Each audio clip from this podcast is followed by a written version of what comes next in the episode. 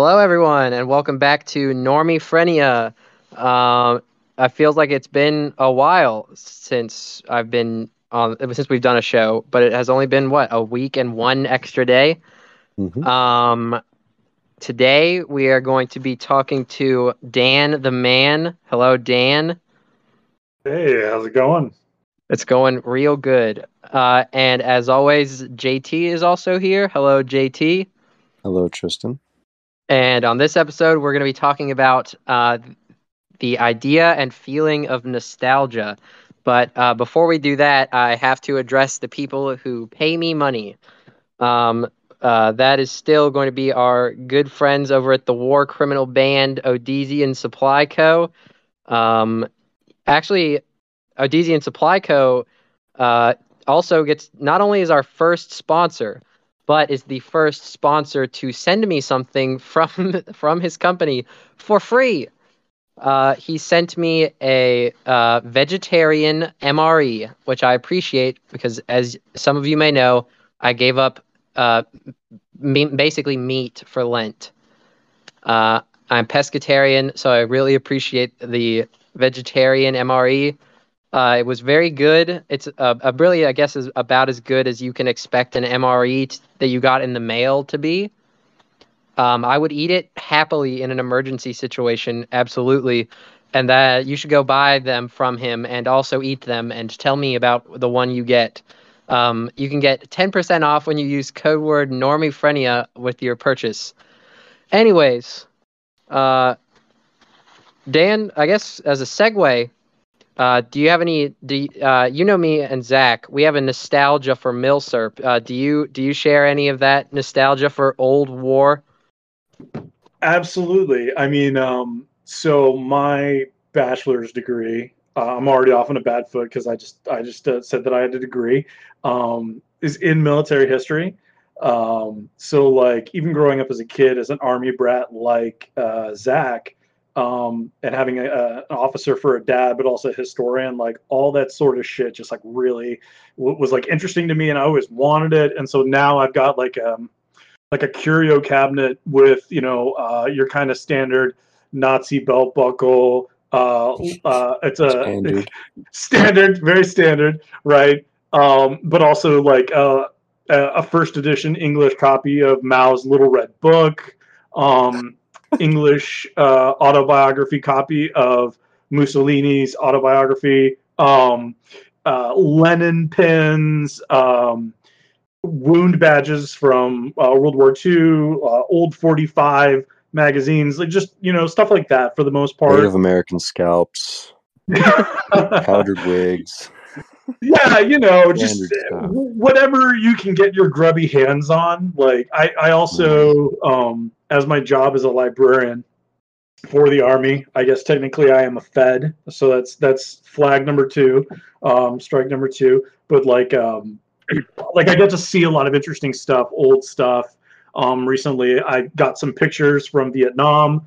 Um, really cool original pictures of uh, uh, General Abrams you know, pictures of like bombed out churches. I think I sent you pictures of those, Tristan, stuff You like did. that. So yeah, like surplus army stuff, historical stuff in general. Like I'm a fucking geek for, you know, uh, someone could like say like, hey, you know, this is a shovel from the 1700s, and I would be like, get the fuck out of here. That's awesome. so I mean, like, I'm very, very easily like impressed by some of that stuff. Um, so yeah, Milsurp is great. Uh, I definitely think uh, you know I, I remember call back to your pescatarianism when you were talking to Mary uh, and Cody. Very cool. You know, um, it's it's a tough road to go. So just a what a week from Easter now, so you're all set. So do you think you'll go?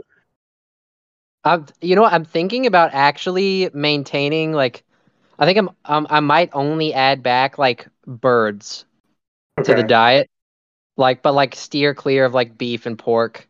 Um, So you're really gonna Uh, punish yourself because birds are like on the bottom of that tier, in my opinion. And the bot, the bottom tier of like nutritional value meat or like No, just in meat in general, I think. Like beef is at the top, 100%, and then pork, then maybe even some other animals before we get to fowl and fish. like in my opinion. Like I just I I I don't like birds like just in general. So like even as much as I would love to enjoy eating them because I don't like them, they don't even taste good for the most part. Um, they're just you know easy to mass produce, and uh, you know they just bring deadly plagues every couple hundred years. So you know, fuck them. Fuck them. Uh, JT, uh, you do not have a degree in military history, but Mhm. I'm sure you are you are interested in many old things. Surely, um, what what would you say you are nostalgic for? Um, I mean, if there's anything I'm nostalgic for, it's probably within my own lifetime. But um, Mhm. I don't know. Maybe I'd like to be there when Jesus was around, or when Buddha was around, or something. That'd be something I'd be nostalgic for, even though I don't think I'd want to actually live back then. But um, I don't know. I think I'm nostalgic for time periods in my life when I was a kid playing with toys or something. Like everybody thinks that way. Like before you're six, seven years old, that's like a golden time you want to retreat to. But I don't know. I don't really have nostalgia for anything. I like looking passively on nostalgia and enjoying the fact that it happened, but I don't really have any desire to be back there. I like where I'm at now. Dan, before you respond, uh, what would you define nostalgia as to you? Well, I, I really kind of, I think JT hit some really good points. Um, I think nostalgia to me, like, rather than define it like in a Webster's dictionary sort of way, I Yeah. kind of think of it in a sort of more esoteric way. I think nostalgia is a poison in a lot of ways, and just like any sort of po- poison, um, the way to become immune to it is by taking it in small doses, right? Mm. Because I think, like JT pointed out, like I, I think JT, you're lucky because again, like a lot of people get like sucked into that nostalgia. They can't escape it. It is poisonous. It destroys them if they're too into it. So I think again, it's it's just like like for me, like I have no desire to gamble. It doesn't do anything for me. I would rather go play like in a fucking arcade because if I'm going to put quarters into a machine, I want to at least be playing again. Talk about nostalgia. I want to be playing like you know Area 51 or the old Terminator with the Uzi. You know that's what I want to do. So like I know that like gambling isn't like a thing for me, but nostalgia absolutely is kind of one of these things where I've I've kind of played with it, you know, and I've kind of dabbled in it, but I've had to to to step back from it because I do. I think that it's it's it's got some benefits and it's nice to be in, but I think it's kind of it's easy to get into a kind of a lotus eating uh, mentality when it comes to nostalgia, Tristan. hmm Okay. I respect that answer very much. Uh, I guess, I guess I don't have a lot of nostalgia either. Occasionally, if I'm having like uh, some sort of episode, I don't know what you call it. Um, if I'm having some sort of like weird daydream at work, I'll just picture myself at like random points in history Right. and just like just observing them. But like one question, and this is so great that you have a military history degree, but like one one really specific nostalgic reflection I often have is like if I had to like s- submit myself to some like indistinguishable from life virtual reality experience where I fight in a war right. and like if I if I were to die in that war, I, the simulation would just end. I would just wake up as myself Yeah. what war would I want to fight in, and then I just pick one and I visualize like what would that have been like for me.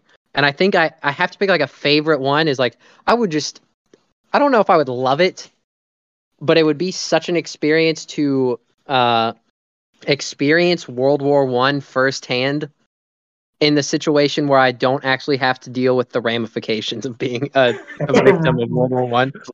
Right. But that's but that's kind of so like I kind of like divide nostalgia up into kind of two big camps. Um I think JT uh, again you kind of described it already like there's personal nostalgia and then there's nostalgia for something that you you didn't really kind of uh you weren't involved in. So so like um you know, not not to uh, again get like too deep into the esoteric weeds, but I definitely think like the concept of past lives, especially the way that it's kind of been uh, kind of like adopted and abrogated by like Western white women that really like crystals. I think um, the the concept of past lives it was always kind of like you know like someone grows up and they think you know oh I, they hear a sitar for the first time and they're like wow that's really amazing you know and they're like really into Ravi Shankar you know or some shit and they're like you know I just I feel a connection to this and I think that that is that kind of um, non-personal nostalgia or kind of quasi-personal nostalgia or historical person uh, uh, nostalgia. Um, and then there's the personal nostalgia where it's like, God, I, yeah, like I want to be back playing with my Teenage Mutant Ninja toys in the backyard where it's like sunny and like I don't have to do anything that day and it's great. I think that those are the two big kind of forms of nostalgia. Um, and I think that that first one, the kind of uh, quasi nostalgia, like again, like it's it's weird because like you said tristan like yeah i want you, you want to live in world war one you want to be there in the trenches but do you really want to be like blown apart by you know uh, an 88 millimeter you know, you know uh, artillery shell and then have like you know rats come out and start like you know eating your your still living body? You know no i, I don't think you do but it's but but that's right but that's but the same thing happens with um with past lives and with uh, that sort of stuff. Because if you ask somebody about their past life, right, they always tell you like, uh, well, you know, I was a duchess in some very small, you know, uh, Eastern European country back in the 1400s, and it's never like uh, I was a peasant and I shit myself to death when I was 27. Like that's never it. Like nobody ever says that. definitely. I'll take responsibility. we always we always kind of like again like we, we we want it to be we want to be special right? Like mm-hmm. most of us most of us want to be special. And i think that that's part of the issue again with the nostalgia part of the kind of poisonous nature of this quasi nostalgia is we we do want to see ourselves as a great mm. man of history. We want to see ourselves in in a pivotal moment. We want to see ourselves as the change. You, you know like there's the meme template of like girls going back in time and speaking to their grandmother and like the boy going back in time and like handing Julius Caesar, you know, like uh, uh you know, MG42. Yeah, something, you know. Yeah. But it's like that is that is like the really kind of common sort of uh quasi nostalgia that I think a lot of guys have is like they want to be part of like that that moment in history. You know, again, talking about Sam Hyde, mm-hmm. my favorite sketch that he ever did was Hitler's Top Guy. And just because, like, the whole concept was obviously awful and hilarious, but like, he's he's making like a it's it's only a little bit of a joke, like when you think about it, because it's like it- like what if Genghis Khan comes up to you and be like, "Hey, I want you to lead one of my cognates, and I want you to storm Samarkand, and by the way, rape all the women and put all the men's heads on pikes," and you're like, "Ah, gee, man, I don't know. Like, I don't know that I'm cool with that." But then, then you're at the head of ten thousand horsemen riding across the open steppe, putting up clouds of dust in your wake, and you're thinking like, "I could do that. Uh, yeah, I could. I could do that." You know. Goodbye, mom. goodbye, goodbye, mom. Right. You know, I mean, um, Yeah. I think I there's like- there's always that kind of drive. My- I, maybe the funniest thing to me about like historical nostalgia like that is the the the further back in time you go, the the more grand it gets. And we've obviously already talked about that, like dying in World War One or leading a massive Mongol army. But like Zoomers who are like uh, nostalgic for like the '60s through the '80s, they just envision themselves ODing. Like that's right. It's like I'm, I really regret that I did wasn't born 40 years earlier so I could OD. Choke on your own vomit in the bathtub. Right. I mean, it's like, but that's kind of like again, like going to like the concept of like twee and like that. That's a whole thing where like I was always kind of like sort of impressed by, but also off put by like the cottage core and all this, like any of the cores. Frankly, I think all the whole concept's a little off putting to me.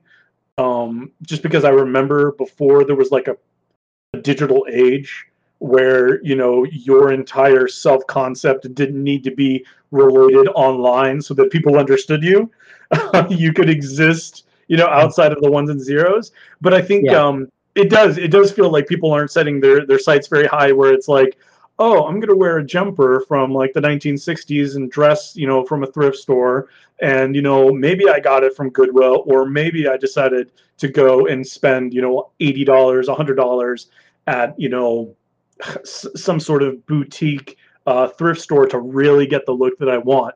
And I, I- you know I don't want to be like too hard on people like that because I was definitely that kind of person in in the past. I mean, Zach White and I, uh, you know, wore big uh, pea coats, like you know the big, huge wool button-down coats. You know, he did a really good job of saving me because we were in the vintage thrift store and I was looking at the leather trench coats. And mind you, this is 2005, 2006, and Matrix, school. sh- the Matrix, but also just like the echoes of school shooter stuff was still really strong.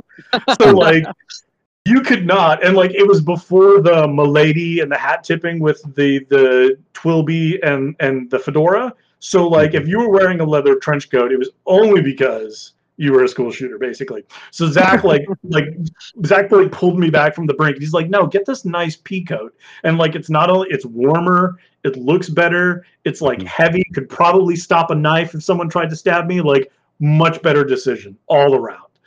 But you know that like that's that's an example again of, of kind of this like quasi nostalgia you want to like live through something. It's it's the way like we kind of like look back at our parents our grandparents you know they they pass things on to us whether it's physical things or just even mannerisms. And you know we kind of uh, enjoy that. I for example remember one time my early 20s uh, my parents were out of town. I was living back at home so i was 19 19 20 or so. And i remember i had gone fishing that day it was just a nice summer day. I wasn't working. I wasn't doing jack shit. I was totally being a NEET. And i, I went fishing and was just like chain smoking um, uh, lucky strikes unfiltered. That's right. lucky That's- strikes. You said filtered or unfiltered? unfiltered. Oh my gosh. so by like the end of the night like i'm tired. I like smell like fish and cigarettes and like i just remember like crawling into bed and thinking like i felt like i had just got done like in like that virtual reality machine but like as the old man in the sea. Like i felt like that was that was what i had experienced that day was like i lived like my great grandfather on the island of sicily you know, going out and fishing and smoking tobacco and coming home to a small twin bed by himself, you know, and crawling into bed, ready to do it all again the next day. You know, very, very, um, again, uh, just of myself.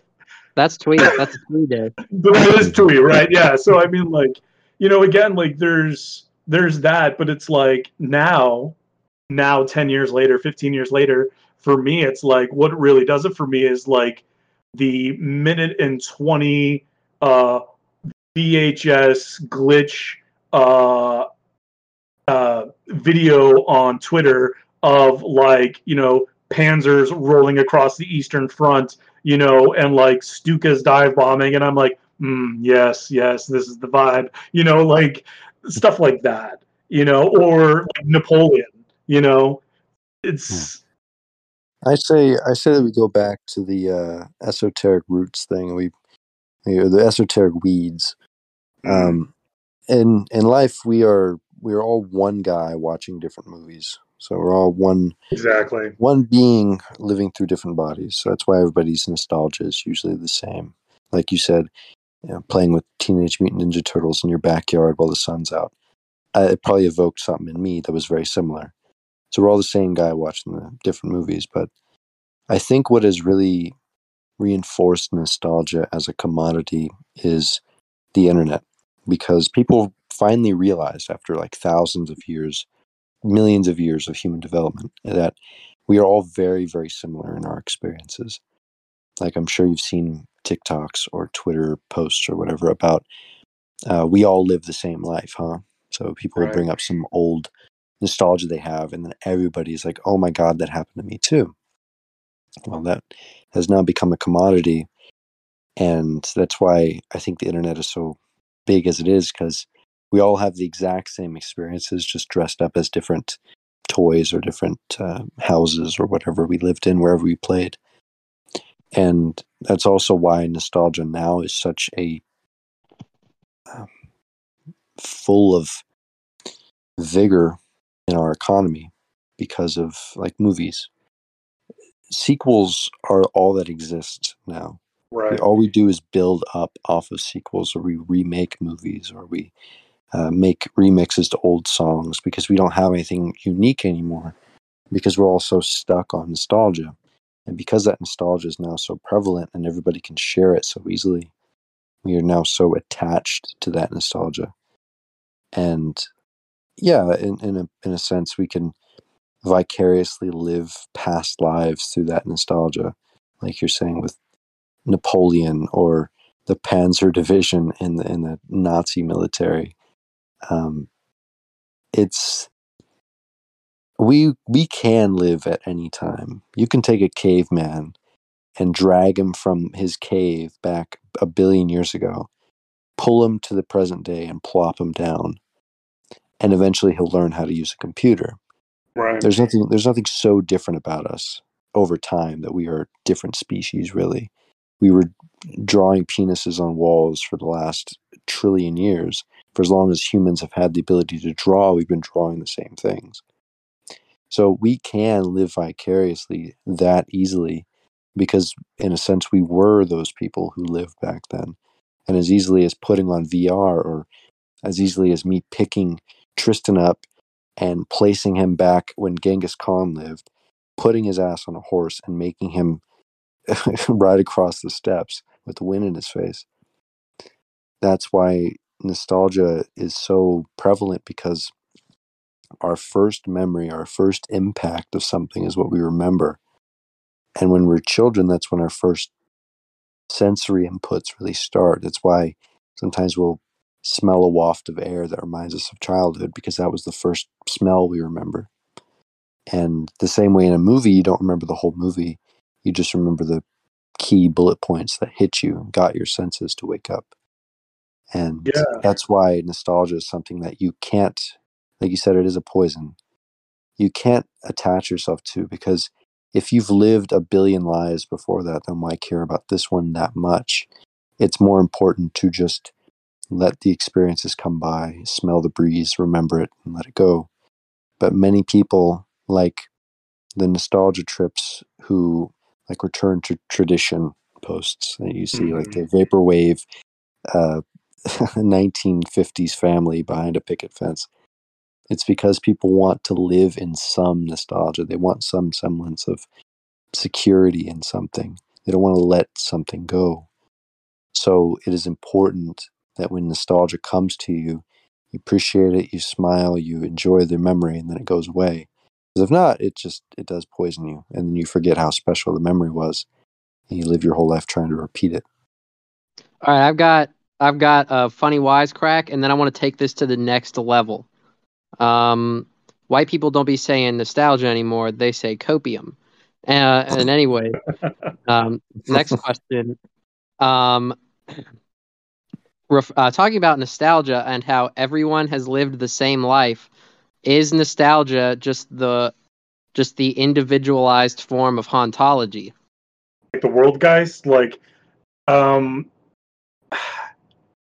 so well uh, but I, I think like jt made like an excellent point like the internet has absolutely transcended uh, so like my other job as a librarian you know I, I, i'm this of information right that's kind of the the way a modern librarian is versus just like a guy who slings books right so I think that like information in general and just like the amount of information that you can just get fire hosed on you, um, it does lead to things like, you know, yeah, like all of these shared experiences. It's it's like when JT was talking, I was thinking about like those posts where it's like, you know, somebody posts like uh, a McDonald's Happy Meal toy from like 15 years ago, and everybody says, you know, starts chiming in like, I had that. I remember that. I had that.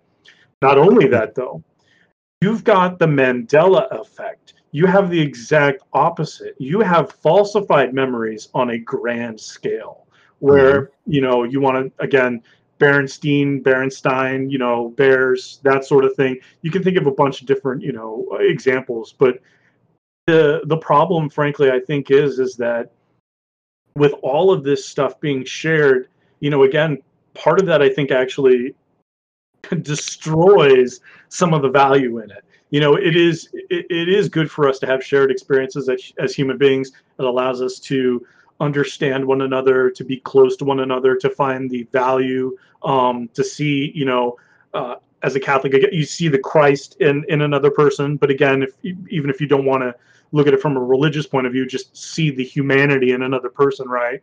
Um, but at the same time, like sometimes that nostalgia can can again can can point you in a very different direction, um, or it can, you know, it can create a situation where it's like, well, if we're all the same, then we're not really special. Again, like JT was saying, and so I don't know. I, I think that that's an interesting question, Tristan. I, I mean I, I would kind of look at things in a way that, you know, when you have that nostalgia, it's kind of like the rose colored glasses.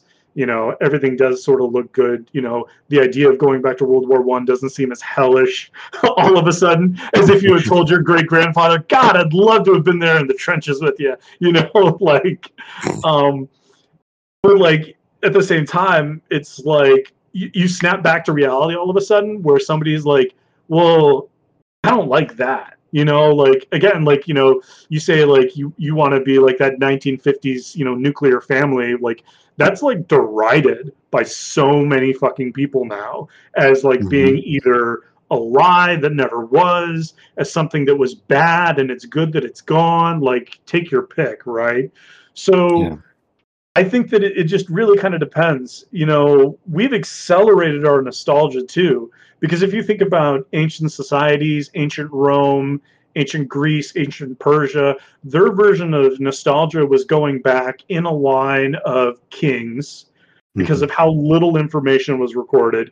Only the most important information gets recorded. So you have, you know, names of kings, when they reigned, things like that when the floods came you know very basic points of information but it was all about kind of creating a lineage kind of creating a history um, but also creating um, uh, a common culture that that people could understand and kind of rally around. It's this this beginning of what becomes larger societies, societies that are going beyond your basic 120 individuals of the tribe that you'll know by name and by face automatically, you know.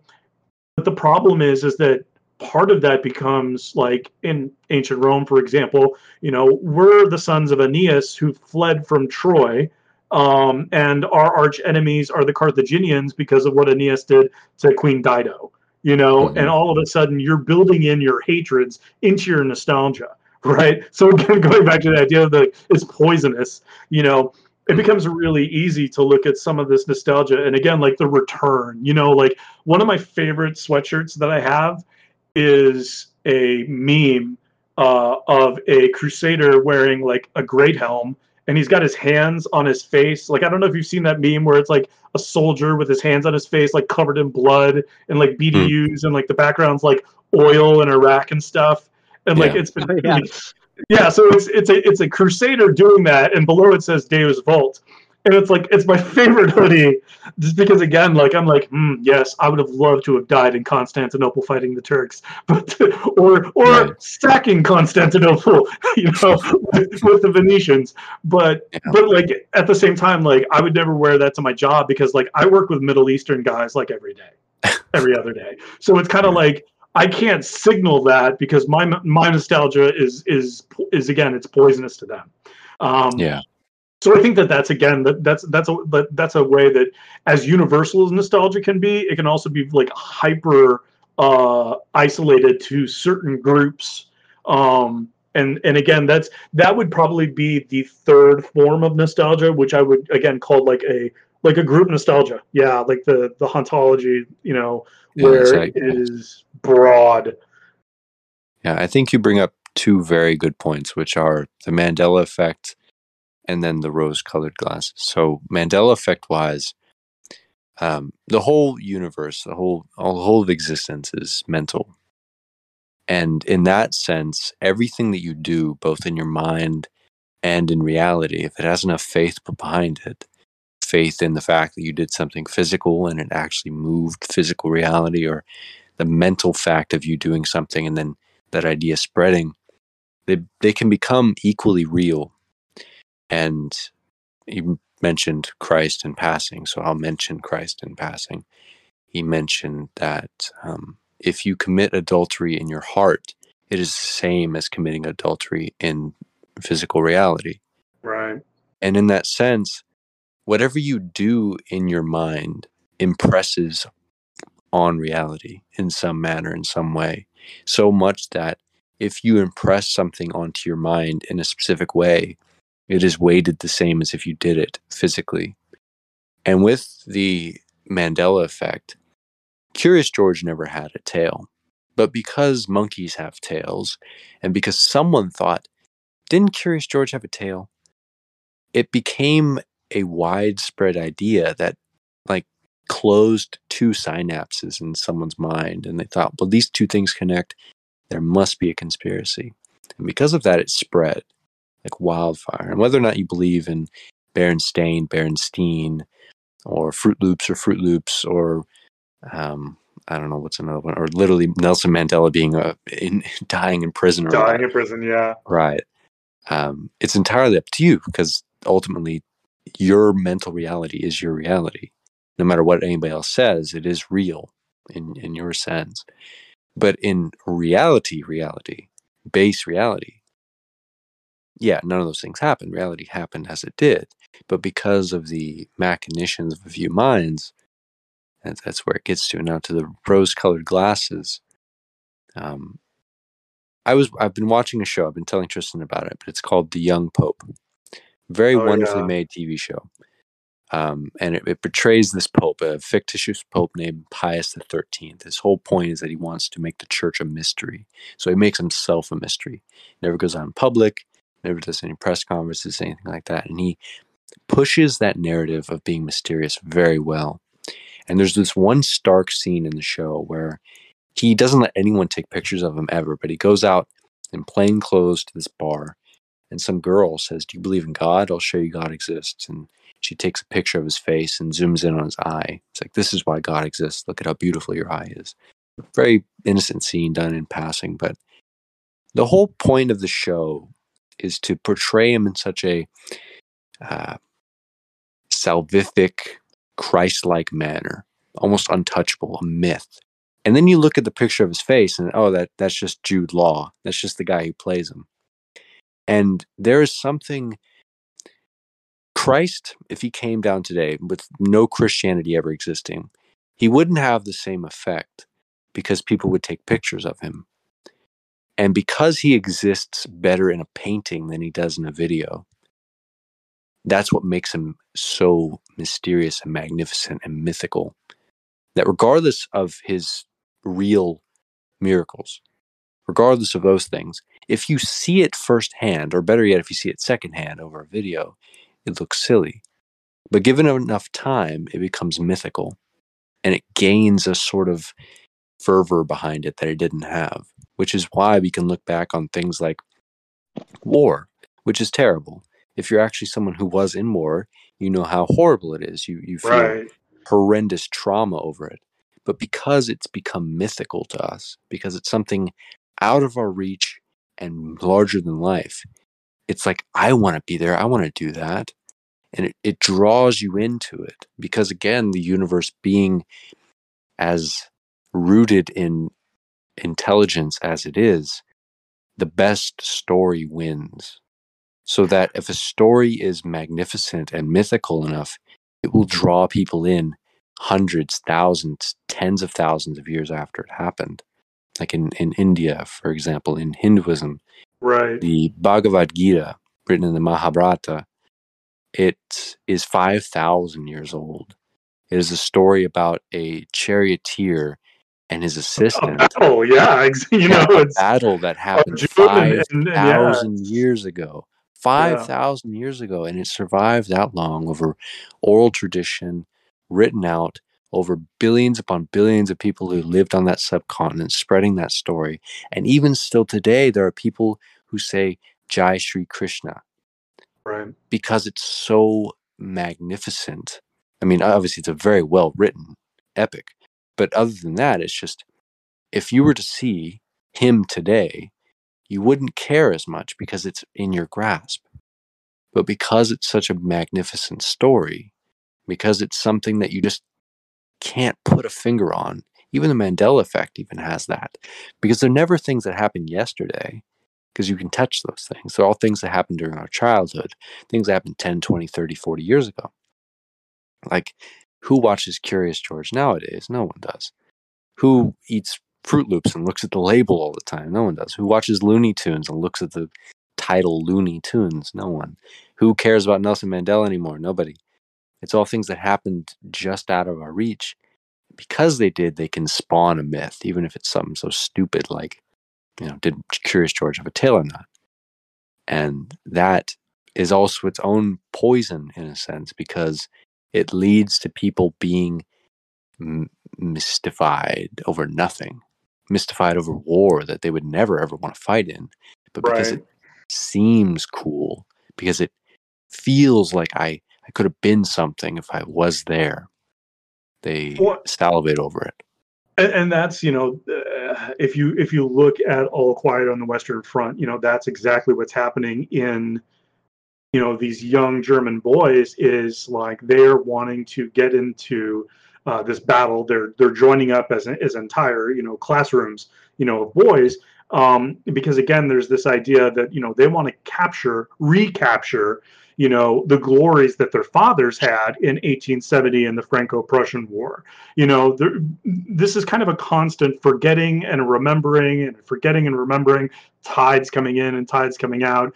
Mm-hmm. I do think though that we are starting to enter an age when everything is so recorded when there's instant recall at the touch of a button where we, we really are for so many reasons and again this is going to sound so banal because everybody says it but technology and information and the digital age is just absolutely transforming us um, transforming our biological bodies, our, our biological minds, uh, in a way that I think is just ultimately for for for for the negative. I think um, I think what kind of is happening is again you're seeing people that are um, wanting to say like politicians want to say like hey we need to go back to the 1950s or we need to make america great again. And you know again it's it's one of these things where it's like i'm not even going to argue about the definitions or you know was things great back then or anything else but it's this idea that we are in decline.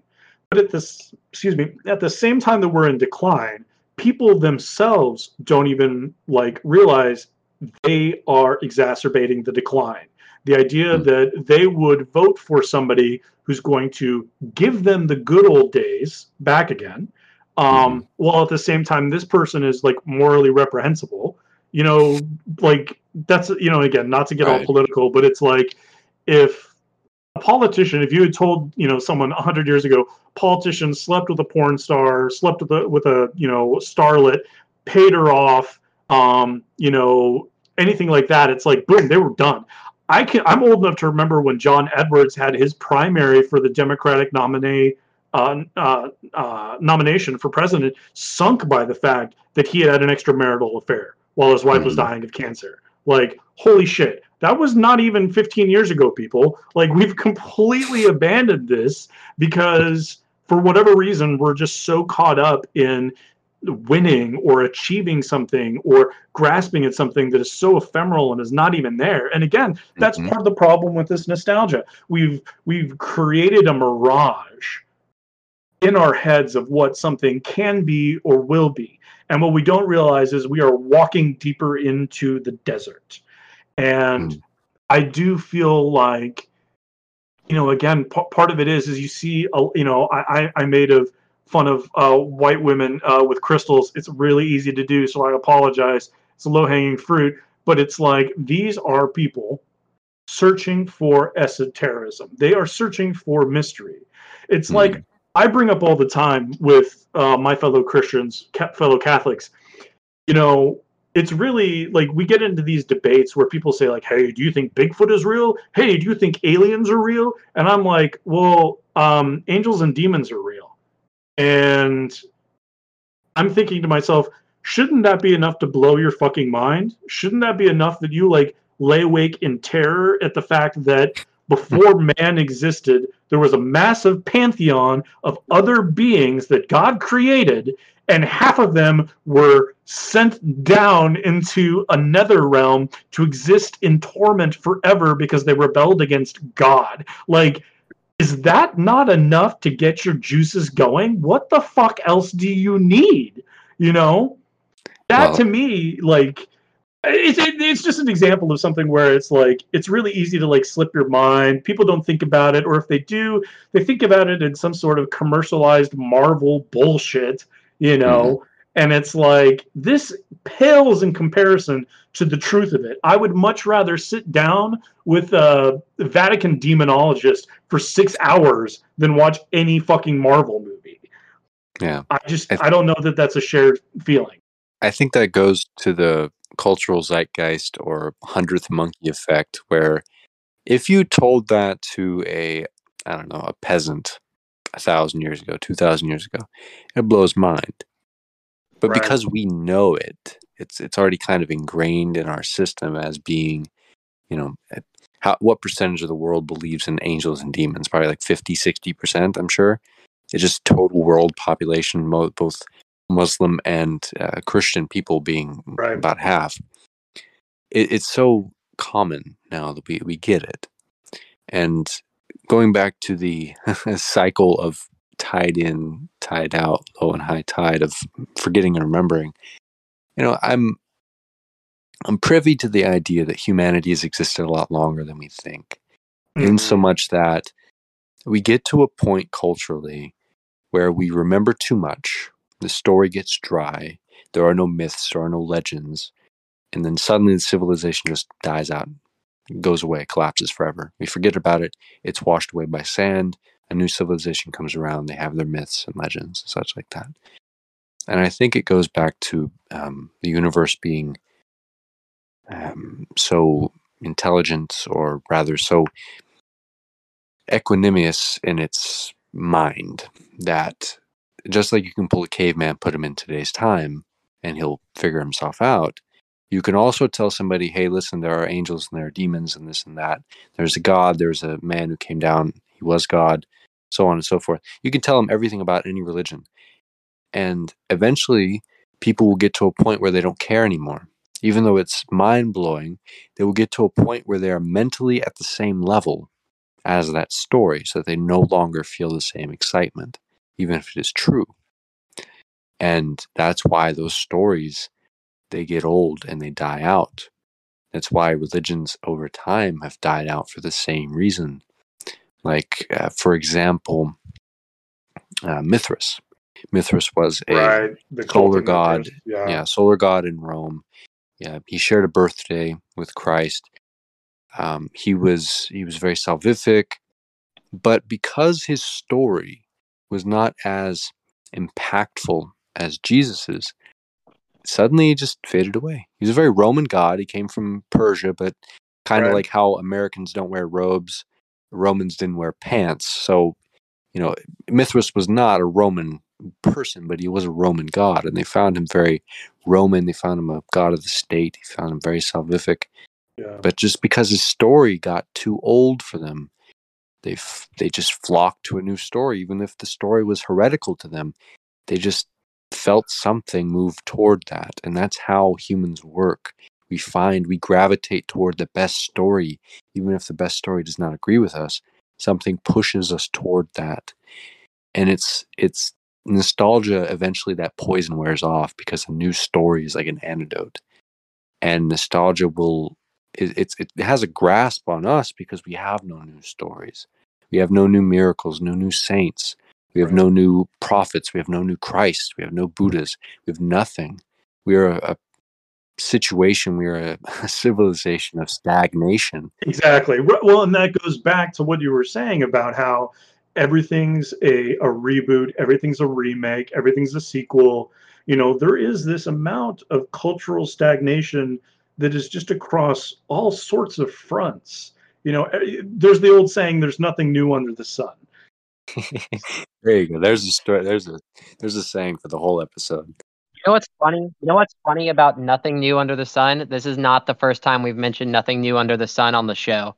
Yep, because there's nothing new under the sun. exactly but it's but it you know i'll say this it's like what what could be the antidote to all this like like you like you spoke of is, is the new story the best possible thing that could happen would be we go to the moon or mars again and we just find you know a big fuck off pyramid you know like Yeah. honest to god like Yeah. i don't i don't want the answer i want i want more questions than answers Exactly. that's That's, what moves you forward Yeah, I love not knowing.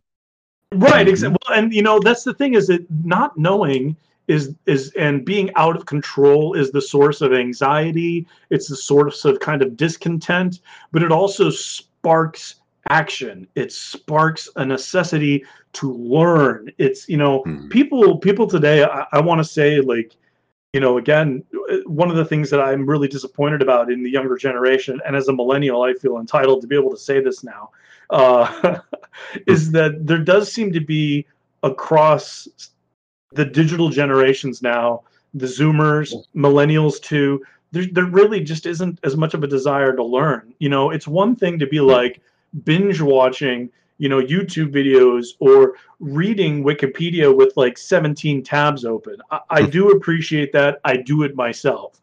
But if someone came up to me and was like hey do you want to read like a 400 page book on the phoenicians and like maybe like really kind of dive into this? I would kind of be like no hold on a, bu- a minute buddy because i want to play like fucking like you know world of tanks or some shit for two hours tonight i don't know that i don't know that i want to sit down and and read about the phoenicians so even i know Right. that i'm half-assed about it and i think that part of it is is the culture is is just society and culture and it, that's that's an easy thing to pillory i know but it's It is like true though. it is true Right. and it's it's deadened you know Mhm. so much about us. Technology's deadening things. The culture in turn is deadening things. It, it's it, it's calling for a revival.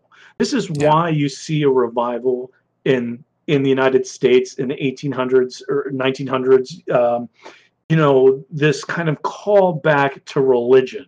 But it's not even about christ.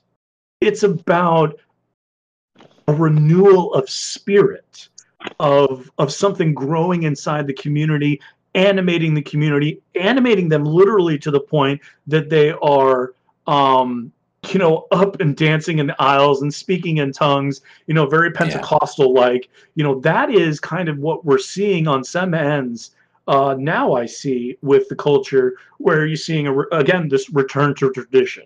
You know, I want to go to Latin mass. I want to fucking Mm. choke out on uh, incense. You know, I don't want the priest to look at me. I want him to be facing the altar. I want us all to be looking towards God and His physical manifestation in the Eucharist together. Like, I want that kind of again that esotericism.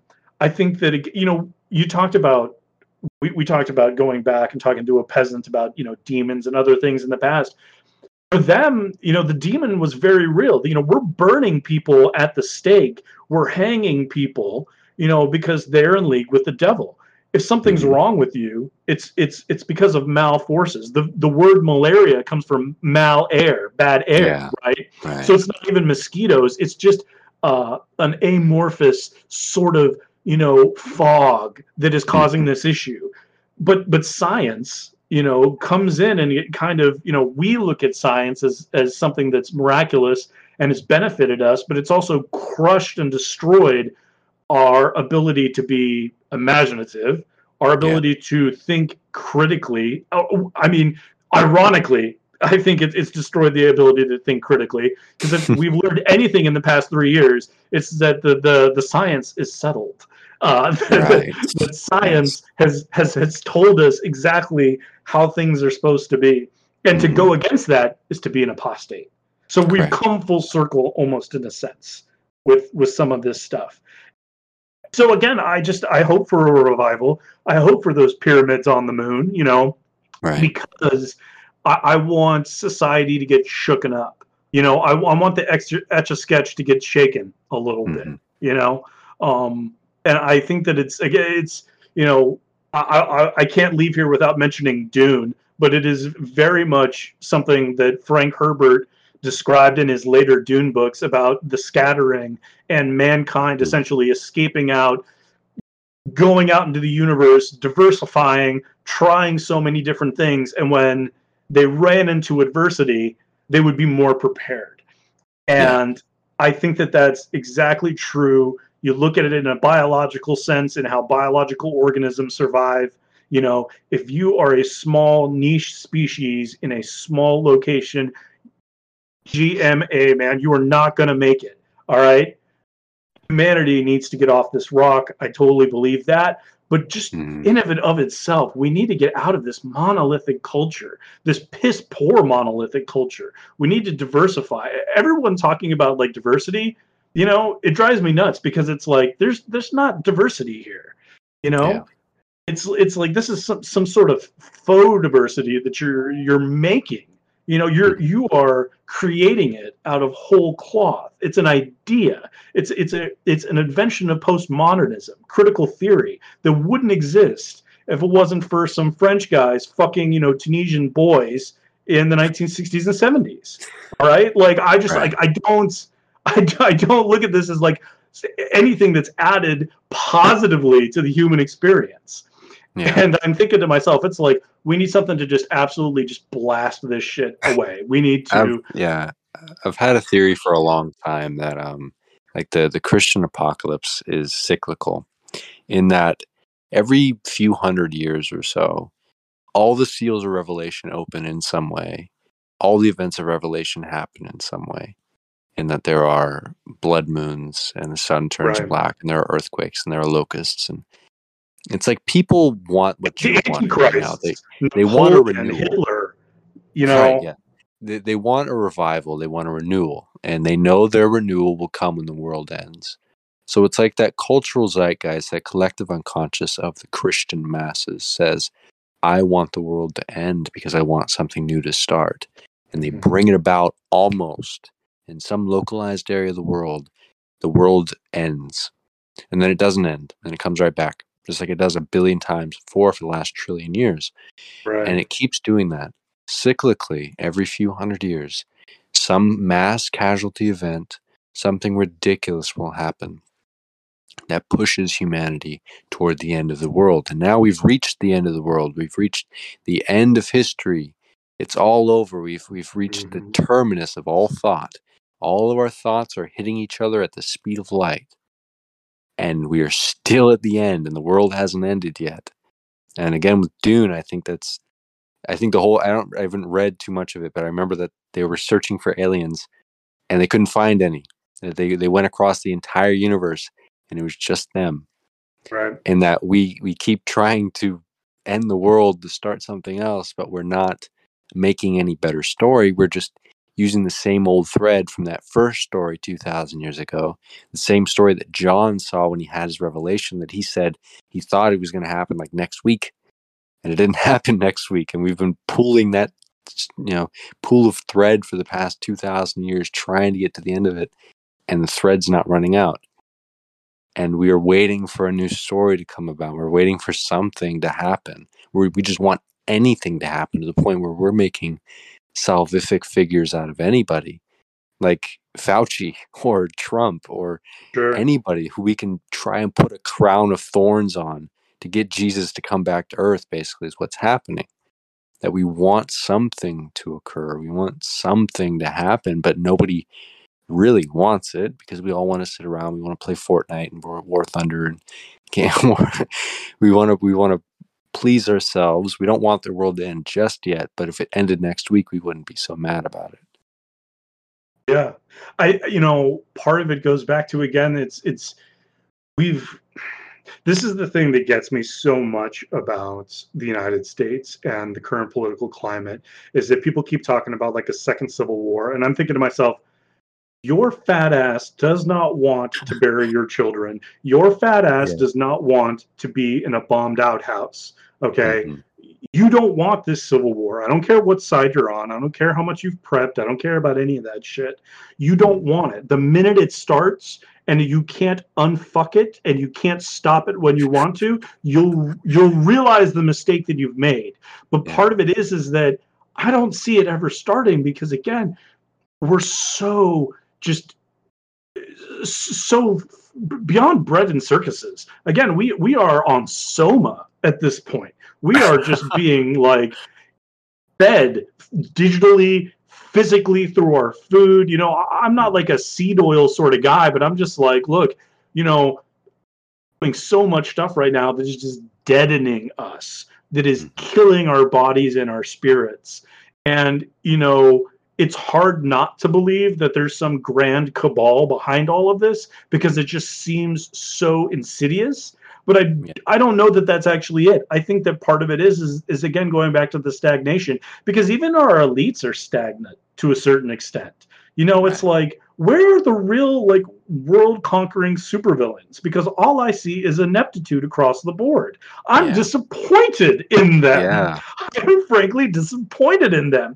Uh, Yeah. It's it's again it goes back to this idea that like I want another Napoleon, I want another Caesar. And the reason why is I want to see somebody break free of the shackles. I want to see somebody shooting above the clouds. You know, like you said, we want to put that crown of thorns on somebody. We we want somebody who is going to break free of the mold. You know, it's that, you know, 1980s, 1984 Apple commercial, you know, with the runner Yeah. running and throwing the fucking sledgehammer in the face of, you know, uh, Big uh, Brother. Big Brother. You know, Right. it's we're we're we're looking for that. Um, but if I knew where to look, I would be Yeah. turning over more rocks. I just I just feel like again, you know, maybe what it does come down to is we need, you know, we need yes, like a massive solar flare. We need, what- have you, yeah, of course you have. There's the the meme of the guy and it's billions must die, right? like that's become yes. that's become really popular in the last couple months. I've noticed in you know my little you know corner of esoteric shit posting Twitter. Mhm. Um, and so I'm thinking like that is that again that that is the that is the current that is the that is the common desire where it's like yes destroy us to be remade yes let's have this mass cataclysm to bring about the new age you know again a very aztec sort of thing we would have been lucky if 2012 had played out that way you know yeah, let's get rid of last giving us years. like the shittiest movie with John Cusack that I've ever seen. Um, it's it's sad. It's just sad, and that's why it is hard for me personally to not get black pilled. Sometime again, I I just I hate the fucking you know terminology, but it's like Nothing that new, just horrible. is but, but that's kind of what it is it's like you look around and you're like this is a fucking nine inch nails song every day is exactly the same like it is just come down to everything is exactly the same there's no reason there's no pain like there's no there's nothing you know and that mm. that is again that's that's poisonous like nostalgia is where you know you've either got nothing or you've got a mirage of something. Show me the real deal. You know let's climb out of the cave together and let's find what's what's really there beyond the shadows playing on the wall. Mm-hmm. And you know that, you're not going to do that on you know online you're not going to do that i mean it's a good tool there's a lot of things that could be said for that you know i wish i could say that you're going to find it in the book but like man i see all the new books that are getting written they suck man we should be burning books fuck these books awful Fuck them books. fuck them books. I'll tell you this. I'll tell you this as a librarian. Like, banned books books. is like the biggest crock of shit that I've ever heard in my life. Oh, most definitely. It's books like Catcher in the Rye. Well, but like not only that, like we have like banned book week in I think it's coming up in March or April. And like, what do libraries do? They put out the banned books. That's like, you know, a zoo for extinct animals. Okay. Like, what the fuck are you talking about? Clearly, these books are not banned anymore. You know, removing a book from a classroom is not banning it. It's called collection development. All right. Um, that like that that like drives me fucking insane because again, it's like, you know, your dumbass could go on Amazon and order that book right now. You want to put together a GoFundMe to buy like hundred copies of that book and stand on the street corner and like pass them out to people? Fucking do it, man. Nobody is stopping you. All right, like this is not a, a totalitarian country where they could theoretically ban a book. You know, it's it, it, it's shit like that again, where you're you're being fed the false image. You're you're being again, you know, banned books. It's relying on nostalgia, but it, the bad kind of nostalgia to get you kind of worked up, you know, and to get you like get your hackles raised and get you to feel like you know I got to go on the offensive. I'm going to be a soldier. I'm going to march and and and we're going to come together and we're going to save the the books and the kids will read the books and everything will be good. And it's like, you know sit the fuck down and watch, you know, your HGTV, your fucking E Entertainment, eat your fucking Uber Eats, and just mm-hmm. just fucking shut up. Don't come out of your house. Don't bother me. Don't engage in society. Just fucking check out, man. You know, I wish more people were were doing the fucking tune in and drop out shit. You know, mm-hmm. but like again with Starbucks and uh you know your your fucking um, retinol, you know, or your buccal fat removal or whatever. Just like do whatever the fuck you want. You know, modify your body, take all the drugs, you know, live in pharmacopoeia, you know, and and just fucking gorge yourself on the the slop, you know, that comes out of the TV and out of you know the food establishments and just don't improve yourself okay? Just just go exist somewhere else where we can like forget you exist you know? That is what i want to say again to like 90% of america you know? And again that's you know very antisocial. This is why i don't have a lot of you know friends what whatever you know th- i say i don't have a lot of friends this is why i've removed myself from a lot of people because i'm kind of like tired of it because I was around when Facebook was a thing for like hooking up with the girl you met at the party last night back 2005, 2006. Again, talking about nostalgia. And now it's like Facebook is a place where I look at pictures of cats and I am in groups of people who have shared interests in things. And no, I do not want to see your vacation photos. Person that I haven't seen in 15 years, who I went to high school with, who added me last week. Like, mm-hmm. that's what it's turned into.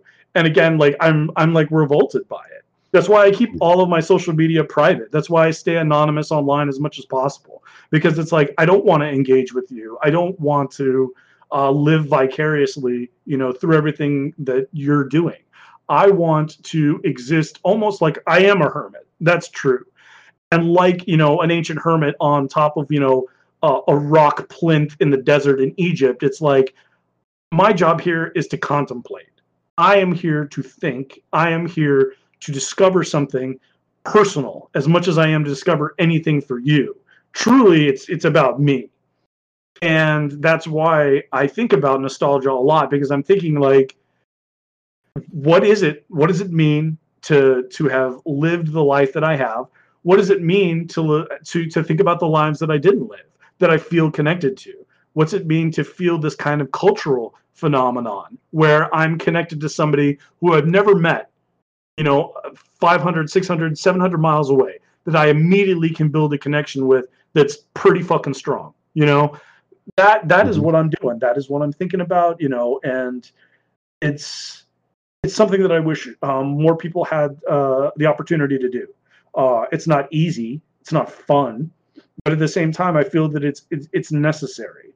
I think that if one good thing comes out of my existence, I'd like to write some sort of manifesto is the wrong word, but some sort of document, some sort of just even you know diary that could then get passed around you know after the fact and people could look at it and be like ah yes we need more of, of this and again even that is a nostalgia for for things that have that other men have done you know mm-hmm. so again nothing new under the sun but but that's probably you know my second greatest drive. My first greatest drive is get to heaven.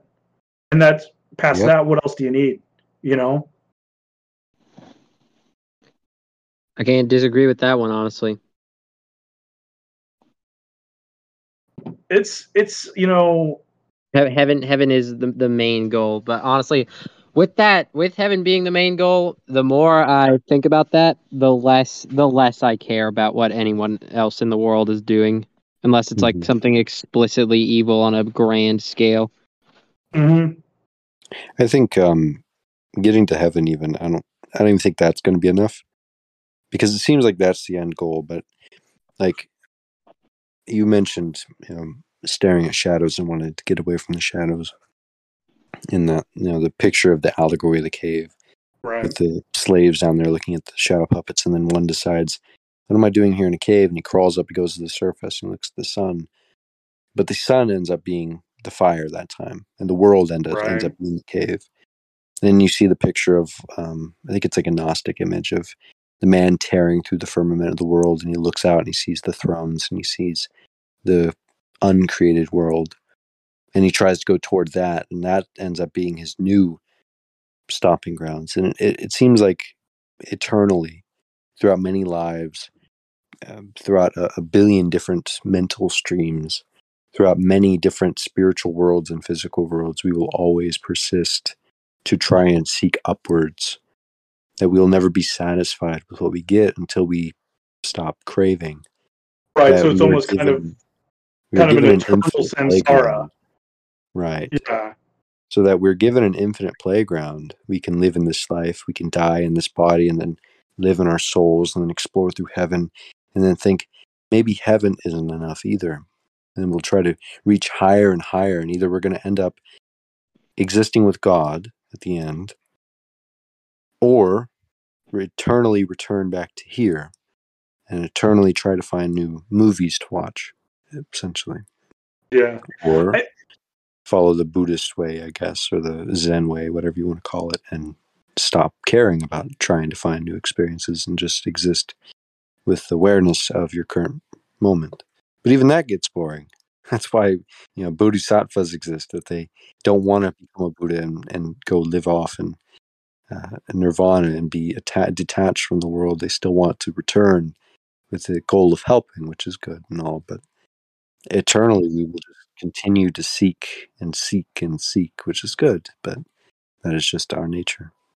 But I think not only that, you also look at like you know, speaking of the bodhisattvas and other you know Western saints, all of it's about different aspects. You know, we've got different aspects to life, and that's something that I think again, like this is going to get really nerdy, but like um, I don't know if you guys are familiar with Warhammer Forty Thousand. We're just going to go all the way Well, into but- like the far end of, of nerdiness. So in Warhammer 40,000, they have their equivalent of elves, space elves. They're Eldar. They've got some fucking other name now that they rebranded it like Eldari or some shit. But with a species that lives for essentially forever, one of the things that they do is they go through different aspects. So for a thousand years, they're a potter. A thousand years, they're a painter. A thousand years, they're a musician, whatever it might be.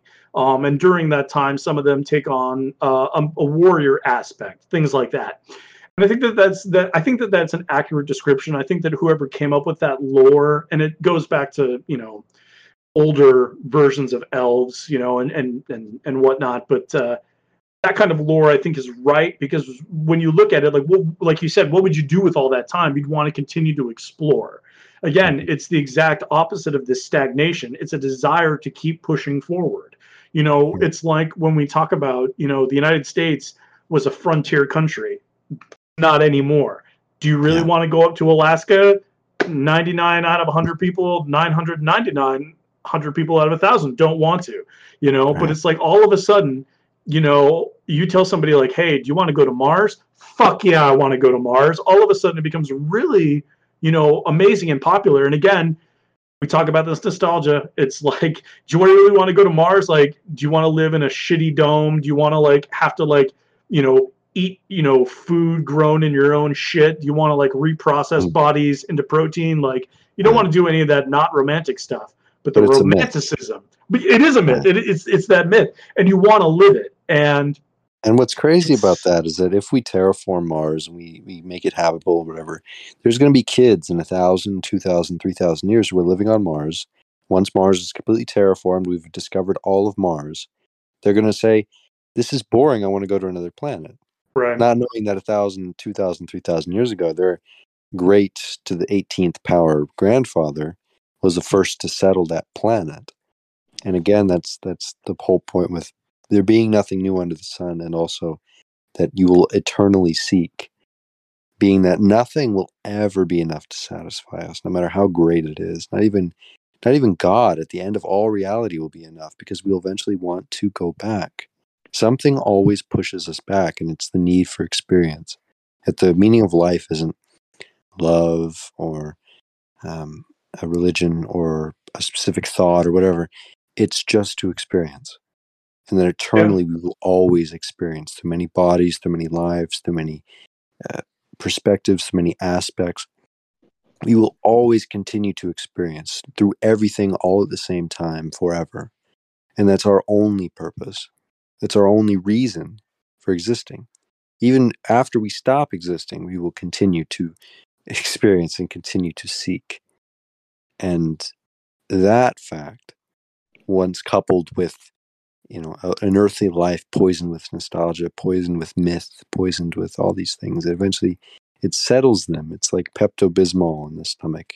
You realize maybe all this nostalgia i've experienced before and i shouldn't be poisoned by it so much that this is just a life that i'm living. I get to experience it. The pains the sufferings the joys all these things are good because i get to experience them once and never again and I, think, think- a lot of people try to escape from that. They escape from their suffering, they escape from their joy because they want Right. something in the future and they don't want what's now. And the only thing you have is what's now. Even though you might terraform Mars and there might be your grandchildren in the future living on that planet who don't like living on the planet, your point now, your dharma, your rule, your law, Right. your duty is to exist now and do what is necessary now that in your heart there is no action in your heart you're still but in your body you act for the sake of acting and that's all you need to do. I think I think one thing that I would I would say to that is so again because you know going back to our modern cultural mythos and having to to go to that for an example um, the movie Star Trek Generations the first Star Trek movie of the Picard era you know the the main antagonist is Dr. Soran played by Malcolm McDowell. Great great guy great character. You know and one of the things that he says is that for him he's trying to reach the nexus. It's this place where everything is frozen in time. He can have exactly what he wants whatever he wants for eternity. There's no end no beginning all this sort of stuff. What he what he said was you know time is a predator is how he described it. You know and at, at the end of the movie you know picard is talking to data because he's he's fucking always talking to data um but you know he's like you know Soran thought that time was a predator, but you know, I think that time is a companion, you know, and I'm just like, no, no, I agree with Soran. Actually, time is a predator. I will end. You know, I have a fixed amount of time. I completely understand. Like, I, I'm in constant fear of my own mortality. You know, that's probably my biggest flaw. But it's it's one of the things that I think is like you. It's it is what is driving you forward. It is what is pushing you as much as that desire to reach out, to continue to explore, to not be stagnant. I think that you know it's a it's a push and a pull, and what's pushing you, I think, again, is that mortality as much as anything else, because you know it's really easy to rest on your laurels or to rest on the laurels or the tribulations of your ancestors. It's really easy Yeah. to say my ancestors were slaves or my ancestors came over on the Mayflower right two sides of the same coin. But it's Yeah. like, well, what did you do yesterday, buddy? Like, Yeah. tell me about you. yeah And that's why I, I think, again, like, I think you're right. I think there's always going to be a desire to move forward, or at least I hope there is. Again, if people are not just so fucking zonked out of their gourd by all the opiates that are that are available to them, both literal and metaphorical at this point. And think about like the garden of eden right in the garden of eden adam and eve were at the time immortal at them for the most part. They had nothing that could kill them. They were taking naps on the bears of grizzly bears. They were eating grapes. They were existing very peacefully. They wanted nothing. But for some reason, they lived in paradise and they had no worry of mortality or anything like that. And they were told to do one thing just literally just do one thing. Don't eat that one fruit. And God put in that garden a serpent, a serpent that would connive them, would deceive them, would convince them. And for some reason, something called in Eve, something called in Adam to forsake that eternal paradise, forsake that peace, forsake that joy, forsake that comfort. They wanted something in them, some something subconscious that knew more than their conscious minds did. Something Mhm. wanted to struggle. Something wanted to toil the earth. Something wanted to have pains of childbirth. Something wanted to live for a thousand years and not know God again. Something wanted to have an infinite amount of generations of children follow them to try to save them. Because that's the whole point of Adam and Eve is they had children that would save them one day, thousands of years in the future, all the way down to Jesus, right? It's in birds in a cage. Yeah, absolutely. Right. That they wanted so badly something else that they would sacrifice their own immortality for it, something that God would give them. God would give them the fruit of good and evil. They would, they would, He would give them the tree of life in time if they passed their test. But something just said, eat it, eat it now. And I find that almost more divine than the garden itself. That there was something that called out in them to start a story better than any author could ever write. That there's no Mhm. way someone could craft such a beautiful story like that. Generations of humans would pass with nothing being garnered, nothing being gained. Abraham would have to wait dozens of generations Right. just to get what he was promised. Adam would have to wait thousands of years of people who lived for hundreds of years in his lineage to get what he was promised. All the way down to Jesus. Finally, they got what they were promised. And now we aren't given what we were promised 2,000 years ago that there would be a millennial kingdom and such like that. That it is a constant story of waiting. But we keep pushing on for some reason. Something just makes us want this story more and more. And that is what's so beautifully divine about you know that story in specific is that it's not a story about we fucked up now we got to go back to paradise is that we chose to live in hell because we wanted to suffer we wanted to experience it. No it's obviously not the dogma that's that's not the popular opinion but to me that feels like what it was the purpose of doing that. It wasn't god's mess up god didn't make the mistake of oopsie i put the wrong tree in the wrong forest. It's that I put this tree here knowing you would make the mistake so that you, with your immortal soul, could live as a mortal person and experiencing the pains and the sufferings of. And suffering, again, is, is something else that we don't, we have the power to perform miracles, right? Like Christ, when he was confronted by the Roman soldier and he said, My man is, is sick and ill, and I need you to heal him. Christ said, It is done. And in that same moment, the man was healed. So obviously, Christ had the power to change any suffering into joy and plentiful, you know. But he, he didn't. Instead of doing that to everybody, getting rid of all the suffering in the world in, in one hand sweep, instead of flicking his finger and stopping every world war that could have ever happened in the future, he decided not to do that. He decided to do what the only thing we can do in this physical reality, in these mortal bodies, which is to suffer for the sake of healing someone else's suffering. Right. In that, when you're a parent and your child throws up all over the to- uh, all over the toilet, all over the bathroom, you don't belabor them. You don't get upset at them. You just clean it because you love them and you care for them. And we are given the experience to be able to love and care for another by suffering for them. And it doesn't matter that we suffered because eventually we will leave our bodies and all the traumas of our bodies will be left behind. But we got to experience the suffering. So Christ didn't, you know, wave his hand and cause all the suffering to go away. He took on the suffering, knowing that his spirit would be fine, but his body suffered. So we suffer. We all suffer. We have to suffer because the pain of suffering is better than the free ease of access of just ceasing all suffering.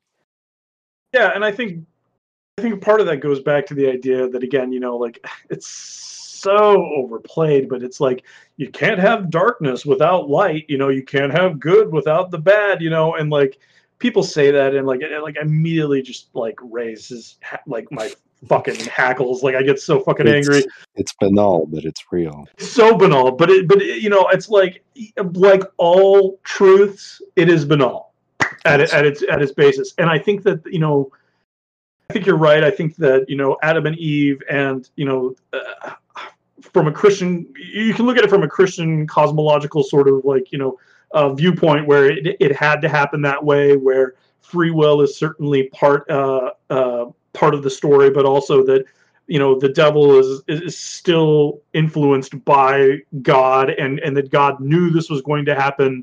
And you know you can again you can sit in the desert and think about this for 60 years like many many many people have Mhm. um but i think you know uh, when it comes down to like your day-to-day life when i see things that are around me you know i just think like you know again we're so uh we're so inclined to um be judgmental of others. And uh, what I really like about my name, uh, Daniel, is in Hebrew it means God is my judge, and Hmm. I do I do think about that you know a lot. I certainly want to be a good person to the people around me.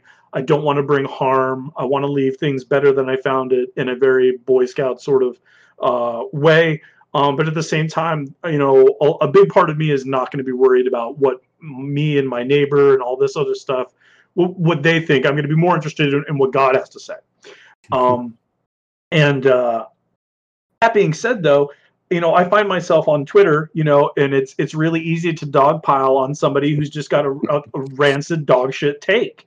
Mhm. And again, you know, as many sociologists have already pointed out, it's really easy to be evil when you're anonymous online. I understand why Jordan Peterson rails against the anonymous troll hackers online. You know, it's like I get it, you know, but you know, he also mistakes, you know, uh, you know, uh, m- you know, cock milking machine porn for like something that's going on in China.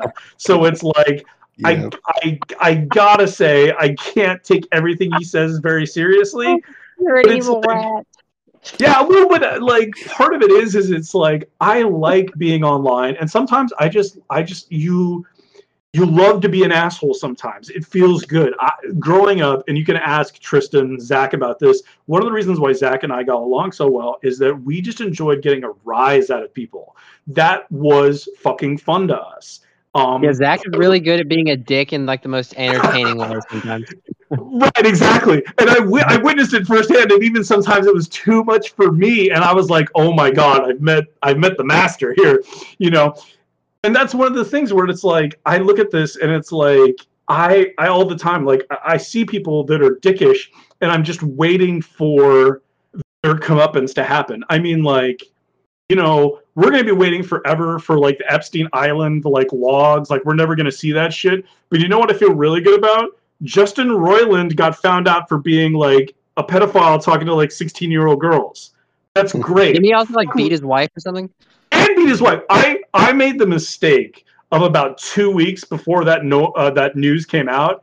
I made like a Twitter post saying like, yeah, you know, Justin Roiland, you know, he's kind of bad, but like Dan Harmon's actually the worst of the two. And then of course this news comes out, and I'm like, you motherfucker! Like, come on, man! Like, Mhm. I just I just love to think that you know again all of these terrible people all of these terrible things that they did you know draining the adrenochrome out of you know small children before they rape and eat them you know it's Mhm. why is that hard to believe? It's like yeah it's probably not true. It's it's probably 99% you know not true. You know 99.999% not true. But it's like if you told me that you know tom hanks you know cracked open the spine uh, of a one year old to suck out the marrow i'd be like yeah okay i can believe that.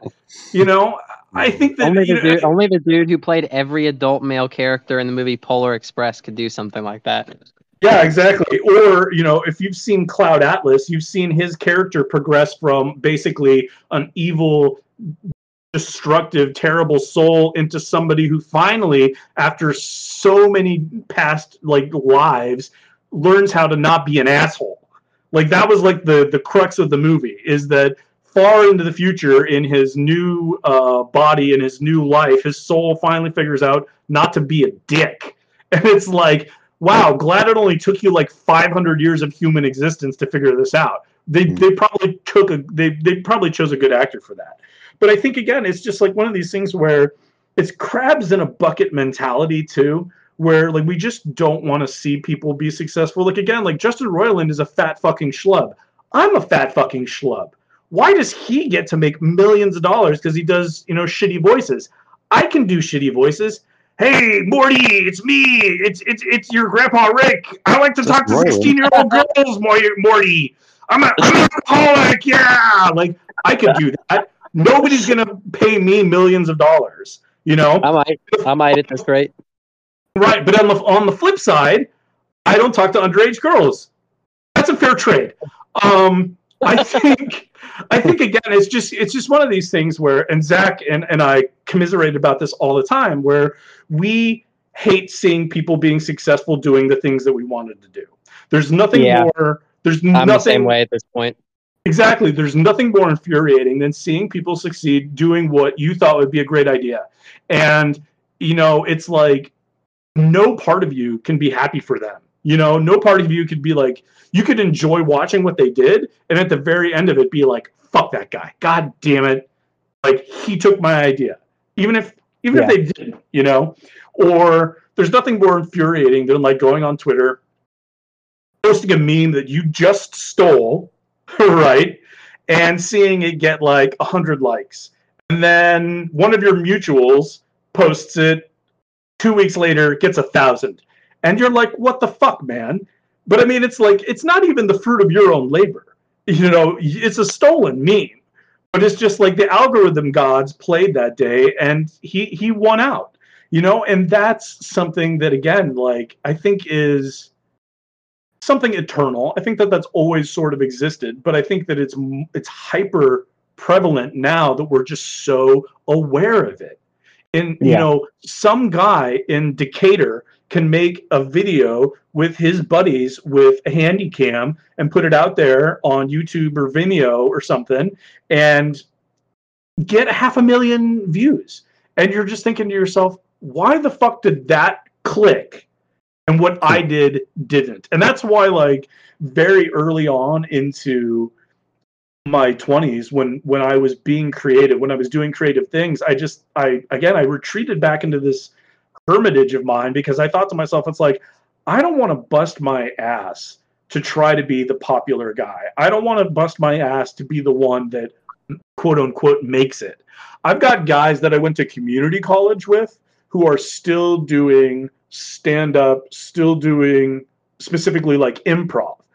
I'm thinking to myself, it's like you're doing improv and you're also working like a kind of a dead end fucking job and all this other shit. And I went the other way. I went the normie way.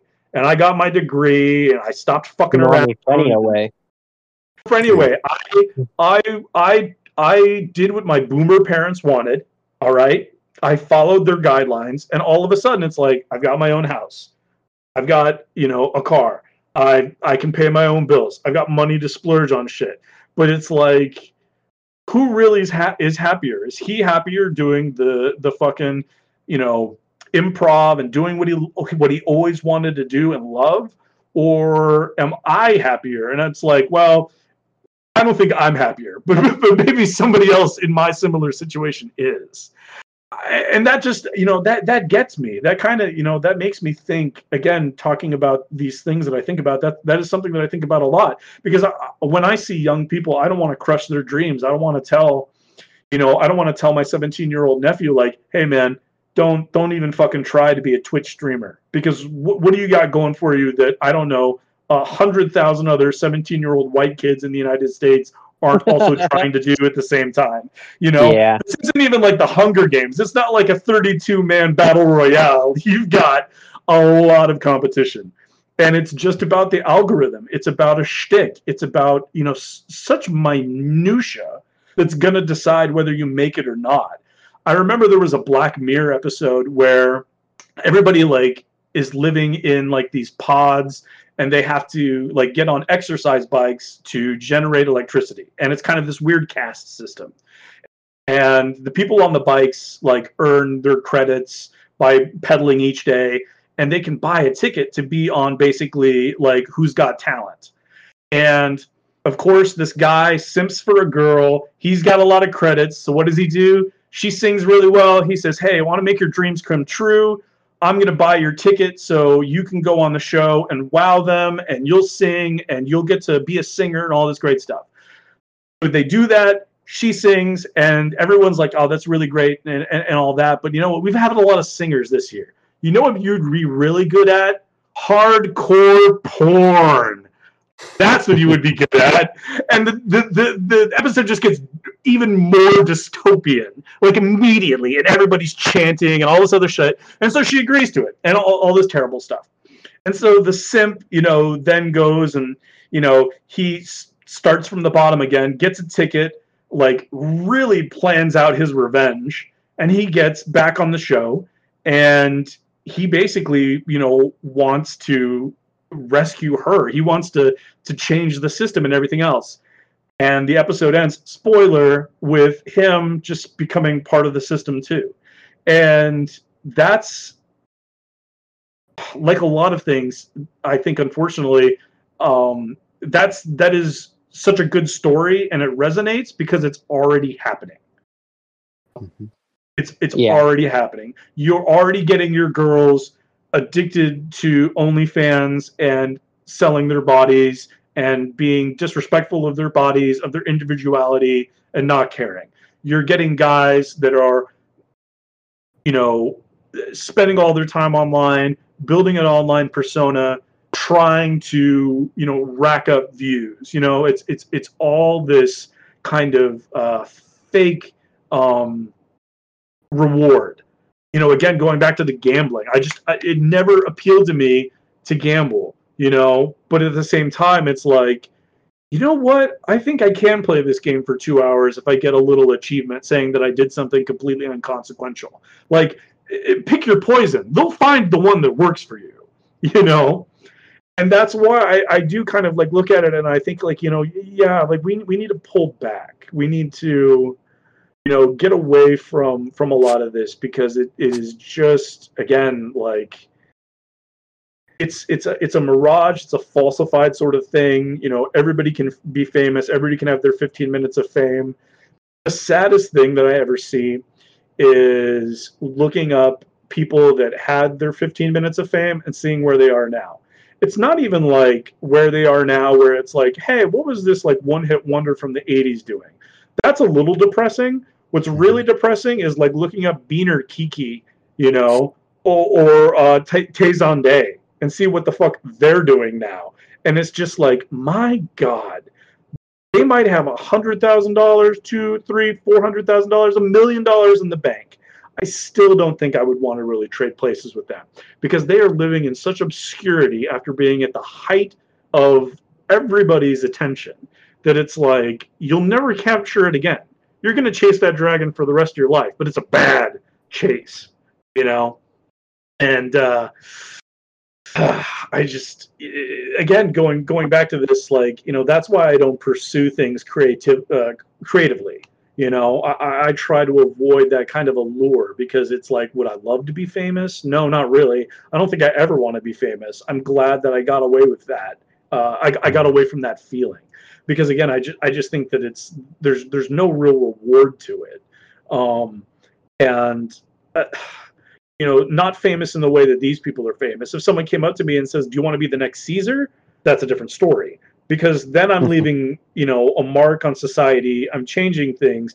I am literally at that point like Atlas, taking the world on my shoulders and changing it for good or for ill. So I understand again, going back to the nostalgia, I understand that drive. I understand why people want to be like that. But I also understand why the normies are like, yeah, I want to be famous. I want to go on you know some sort of the voice or who's got talent or some sh- other shit. I want to be the next, you know, whatever the fuck their names are, you know, like okay, all right, you know, but uh, it's like what I really want to be in is I want to be with that little niche group on Twitter of say, you know, a hundred thousand, you know, two hundred thousand crazy weirdos posting frogs that are saying, I'm gonna be the next Napoleon. I'm gonna be the next Caesar. We're bringing it back. You know, we're back, bros. Like that's that that appeals to me, and I understand it. And and you know, uh, is that more noble? That's in the eye of the beholder. I couldn't say I couldn't say objectively whether it's more noble, but I I think subjectively I I know why it appeals to me because it does seem to be, you know, and. uh if those people if those people got in power, it would be different. If if, if instead of the normie becoming your senator, you got the weirdo guy that was in his basement making like again glitch bite memes you know and like you know 20 second compilations of like the ira matched with like you know the pla uh you know w- with with some sort of vaporwave playing in the background that guy would make a better congressman than you know joe schmuckatelli who you know owned a fucking plumbing company you know. The anti-italian sentiment tonight my goodness. Oh, Schmuckatelli. Benny's gone for two episodes, and we make up a character who we make up a character who sucks. Joe Schmuckatelli. It's, it's it's but it's again like but it goes back to like you want to talk about Italians like that early sort of fascism that march on Rome that's what these people want it's like you know if it wasn't for certain segments of the federal government making up right wing extremists there wouldn't mm-hmm. be any right wing extremists because there are so few of them. And even on the left, even on people that are looking at some sort of grand struggle for some social social equity, some social equality, you know, that want to have, you know, the black band, you know, the the the the the, the collective. I, I respect that, if only because at least they're driving for an idea that is greater than themselves it also has some merit in the fact that it has existed before you know? Like right. we've seen it happen so it's like it can happen again. And it will happen again. You know i, I think um, i've never been very bullish on democracy for a lot of reasons. I think democracy is pretty gay and i apologize for using gay as a slur. That's fine. We say fag on here a lot. I, it's it's my favorite but it's like I always tell people it's like, you know, democracy is not the be all end all. You know, you can have a nice fancy quote, I think from Churchill, who said, democracy is the worst system of government except for all the others. It's like, okay, asshole. Well, you know, they threw you out on your ass after you won the war. Uh, so how good could democracy really be? The masses are stupid. Um, and I think that we need to be more open about that. Again, if they're not stupid, they are indulging themselves in a way that makes me think like again, you shouldn't vote. You know, do I think that we should have like do I think that we should have like rules for voting where it's like landowners only? No, because I've met a lot of rich people that are you know idiots. I work in hmm. academia. I don't think you know a person with a PhD behind their their name should be able to automatically vote either. You know, you you can't give me credentials that I really feel that I can get behind that would restrict the electorate in a way that I would feel more comfortable. And I think that that is going to eventually reach a critical mass in this country. Eventually, enough people will say, you know what, I'm kind of tired of a situation where, you know, one party has just a, a demographic advantage that can't be overcome uh, except for when it does. like, you know, you could lose the popular vote, but you could still win. Like, you either hate the mm-hmm. popular vote or you hate the electoral college. It's one or the other in this country, right? What the fuck? Like, so if both can't exist together anymore after 200 years, what fucking good is this system anyway? Like, mm-hmm. shit's broken, you know, shit's broken. Things have to change, things have to evolve.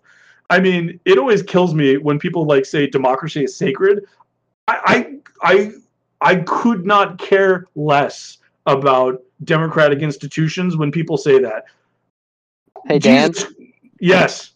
I really, really love this tangent. we are far, we are so far removed from the original removed, topic. Yes. Yeah. And it has been about two hours. Sure, so sure, honestly, sure. if you want to come back and talk about democracy uh, and the hatred or love of it, I would love that. But I kind of got to go to work tomorrow. There's nothing new under the podcast, son. this has been uh, probably the best serious episode philosophically since episode three. I, you know what, Dan? I'll say it. You're you are a guest on par with Dank Deleuze, and Thank you. been a- and he was he was great. So, uh, I really appreciate you helping us. Like, I really, honestly, I did not expect this to be a such a prolific two hour long discussion that could easily probably go another three hours. Probably. Um, Absolutely. but Use code Normiephrenia at uh, artesiansupplycode.com. that's Go to the bottom of the page and look at the Normiephrenia banner that our wonderful friend over there made for us. Buy a bunch of crap. I have a blanket on from him right right now. It's uh, pretty good stuff. I I ate the veggie MRE. He has a new he has a new shirt. says I hate New York on it. If you also hate New York, buy a shirt from him. Ten percent off. Thank you for being here, Dan. I really appreciate it. Thank you, awesome. Thank you guys. Appreciate it. Of All right. course. Good night, everybody. Bye bye.